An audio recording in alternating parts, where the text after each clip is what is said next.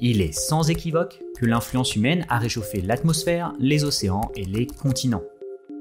Ça, c'est une citation du premier volet du 6e rapport du GIEC, un travail scientifique qui décrit les manifestations physiques du changement climatique et réaffirme la responsabilité des activités humaines. Le second volet expose les conséquences passées, présentes et futures du changement climatique.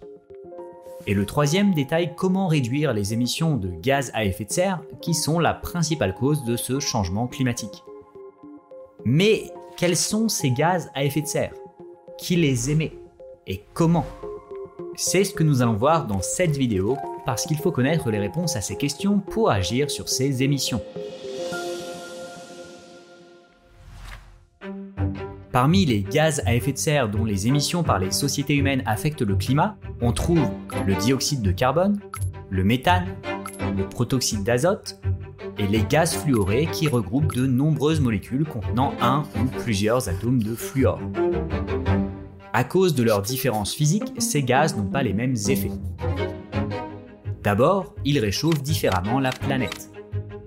Ensuite, suivant le gaz, le surplus ajouté par nos émissions à l'atmosphère va mettre plus ou moins longtemps à être éliminé. Heureusement, il existe un outil pour comparer et agréger les émissions de différents gaz à effet de serre. Le potentiel de réchauffement global qui permet de convertir une quantité d'un gaz en son équivalent CO2.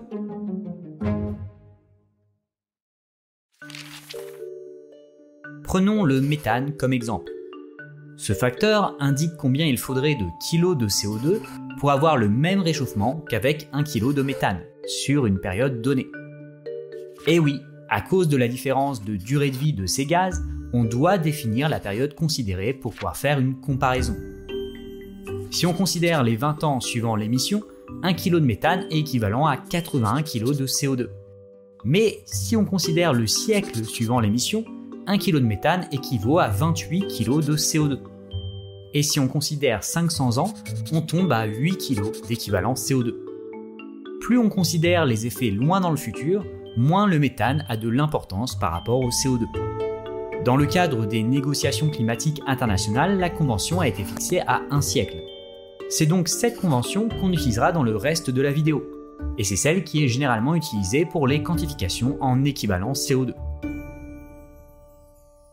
Si on s'arrête ici, on peut avoir l'impression que le méthane joue un plus grand rôle dans le changement climatique que le CO2. Mais on regarde un effet par kilo. Il faut donc multiplier ça par les quantités émises. En 2019, les émissions de méthane par les sociétés humaines étaient d'environ 400 millions de tonnes. Et celles de CO2 étaient de plus de 40 milliards de tonnes.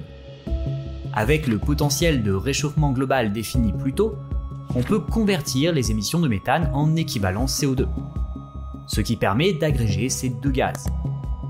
On peut faire le même travail pour les autres gaz à effet de serre et les intégrer à cette représentation. En 2019, les gaz fluorés jouent pour 2% du total des émissions mondiales en équivalent CO2. Le protoxyde d'azote joue pour 4%, le méthane pour 18% et le CO2 pour 75%.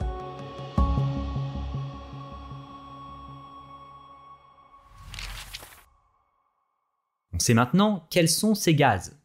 Mais d'où viennent-ils ? Concentrons-nous d'abord sur les émissions de CO2. On peut les tracer depuis 1850. La quantité annuelle de CO2 émise par les sociétés humaines a augmenté de décennie en décennie. Ces émissions peuvent être séparées en deux catégories. D'abord, les émissions provenant de ce qu'on appelle le changement d'affectation des sols. Ce sont les émissions et absorptions de CO2 dues aux terres gérées par l'homme. Par exemple, les émissions de CO2 d'une forêt qu'on détruirait pour faire un champ à la place. Au niveau mondial, vous voyez que l'effet net est une émission de CO2, notamment à cause de la déforestation. Ensuite, on a les émissions provenant de procédés industriels et surtout de la combustion de ressources fossiles. Elles ont très fortement augmenté depuis 1950. On peut les diviser en différentes sous-catégories. Le charbon reste la ressource fossile dont la combustion ajoute chaque année le plus de CO2 dans l'atmosphère, suivi du pétrole, puis du gaz fossile, appellation plus juste que gaz naturel. On peut également noter le ciment dont la production émet directement du CO2. Ces émissions annuelles de CO2 viennent s'ajouter à l'atmosphère. Résultat, la concentration atmosphérique de CO2 n'a fait qu'augmenter depuis la révolution industrielle, et beaucoup plus rapidement les dernières décennies où les émissions ont été plus élevées. Il y a une relation directe et quasi linéaire entre cette concentration et la hausse des températures. Donc penchons-nous sur le cumul des émissions de CO2. Entre 1850 et 2019, les sociétés humaines ont ajouté 2430 milliards de tonnes de CO2 à l'atmosphère. Quels sont les pays qui ont émis tout ça ?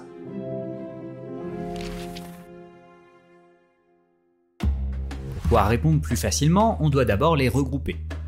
Les pays développés sont séparés entre ceux d'Amérique du Nord, d'Europe et du reste du monde. On a ensuite un groupe pour tout le reste des Amériques, un groupe pour les pays d'Afrique et un autre pour le Moyen-Orient. Le reste de l'Eurasie est divisé entre un groupe englobant l'Europe de l'Est et une partie de l'Asie, l'Asie de l'Est qui contient notamment la Chine, l'Asie du Sud qui contient l'Inde, et l'Asie du Sud-Est auquel on ajoute les pays en voie de développement du Pacifique. Si on regarde le cumul des émissions de CO2 entre 1850 et 2019 dans chacun de ces groupes, on obtient ceci. Les émissions dues aux ressources fossiles et aux procédés industriels sont représentées en noir, et celles dues au changement d'affectation des sols en vert. On voit également apparaître les émissions dues aux transports aériens et maritimes internationaux, qui par convention sont comptés à part. Avec cette approche historique, les pays développés représentent près de 45% des émissions de CO2.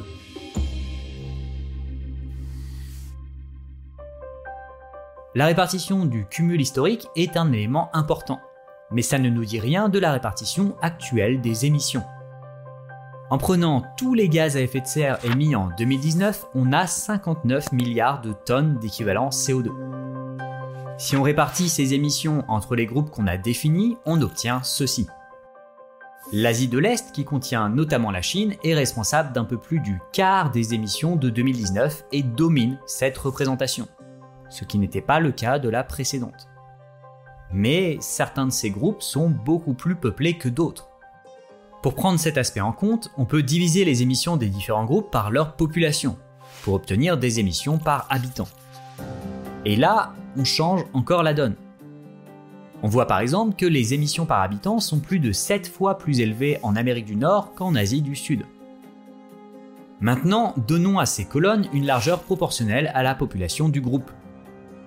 Pour chaque groupe, la hauteur du rectangle donne les émissions par habitant et la largeur donne la population. Les émissions par habitant pour l'Amérique du Nord sont de 19 tonnes d'équivalent CO2 pour 366 millions de personnes.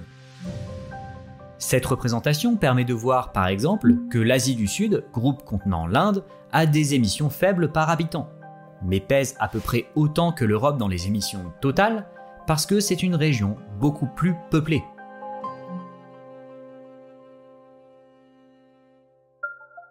On peut détailler ces émissions de gaz à effet de serre en différenciant les émissions de CO2 dues aux ressources fossiles et à l'industrie, les émissions de CO2 dues au changement d'affectation des sols, et les émissions des autres gaz à effet de serre. Le changement d'affectation des sols compte les émissions et les absorptions de CO2 par les terres gérées par l'homme. Dans certaines régions, la déforestation provoque l'émission de CO2, mais il y a de grosses variations. On voit notamment l'importance de la déforestation en Amérique latine et en Asie du Sud-Est. En Europe et en Amérique du Nord, il y a légèrement plus d'absorption que d'émissions, notamment parce que les forêts s'étendent. Je peux ajouter une dernière subtilité, mais il nous faut changer la source de nos données et ne considérer que les émissions de CO2 des ressources fossiles et de l'industrie.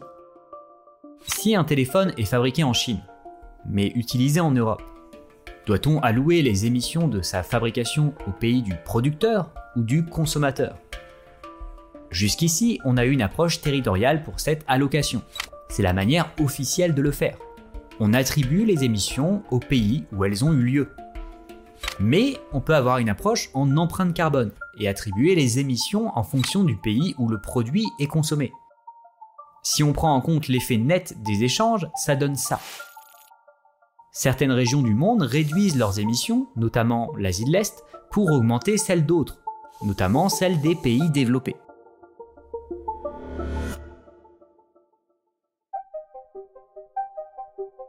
Empreinte ou approche territoriale, prise en compte du seul CO2 fossile ou de tous les gaz à effet de serre, émissions par habitant ou par pays, émissions récentes ou cumul des émissions passées.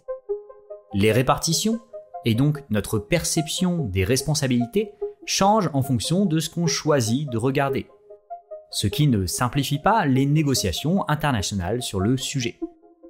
Maintenant, sortons de l'approche par groupe de pays pour regarder quelles sont les activités humaines qui émettent ces gaz à effet de serre. Quand on regarde les émissions directes des gaz à effet de serre par secteur économique, on note la part importante de la production de chaleur et d'électricité. Dans le monde, l'électricité est encore beaucoup produite avec des ressources fossiles et notamment du charbon. Mais on peut attribuer les émissions de production de chaleur et d'électricité au secteur qui les consomme.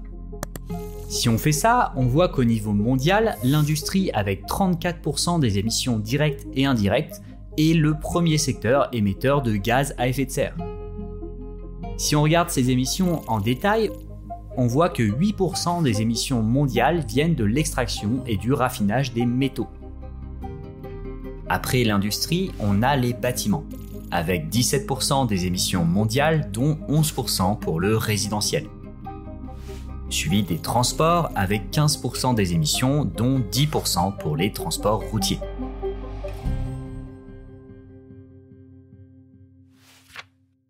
Voilà où on en est aujourd'hui. Les émissions dont on parle ici n'ont cessé d'augmenter au cours des dernières décennies.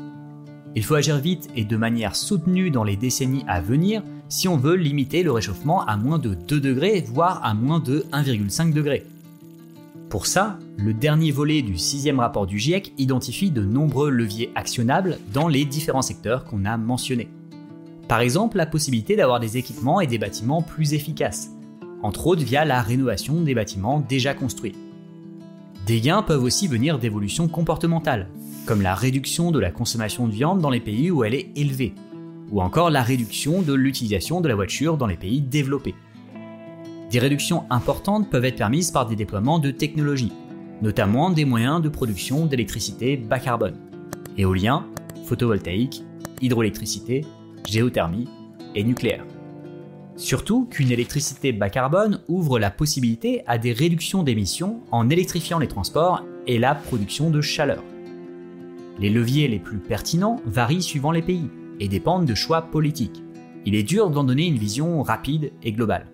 Mais nous avons déjà entre nos mains des solutions qui permettent de réduire substantiellement nos émissions de CO2 au cours des prochaines décennies.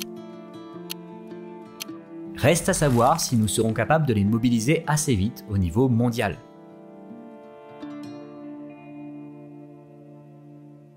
Eh bien, j'espère que cette vidéo vous a plu et que vous en savez maintenant un peu plus sur les émissions de gaz à effet de serre dans le monde. Pour ceux qui auraient voulu une vidéo sur la France, pas d'inquiétude, on y travaille.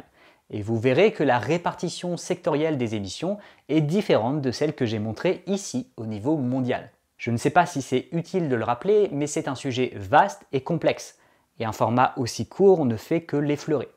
En plus des sources, je vous laisse quelques liens en description pour ceux qui veulent aller plus loin. C'était Rodolphe Meyer pour Le Monde, et à bientôt sur le net.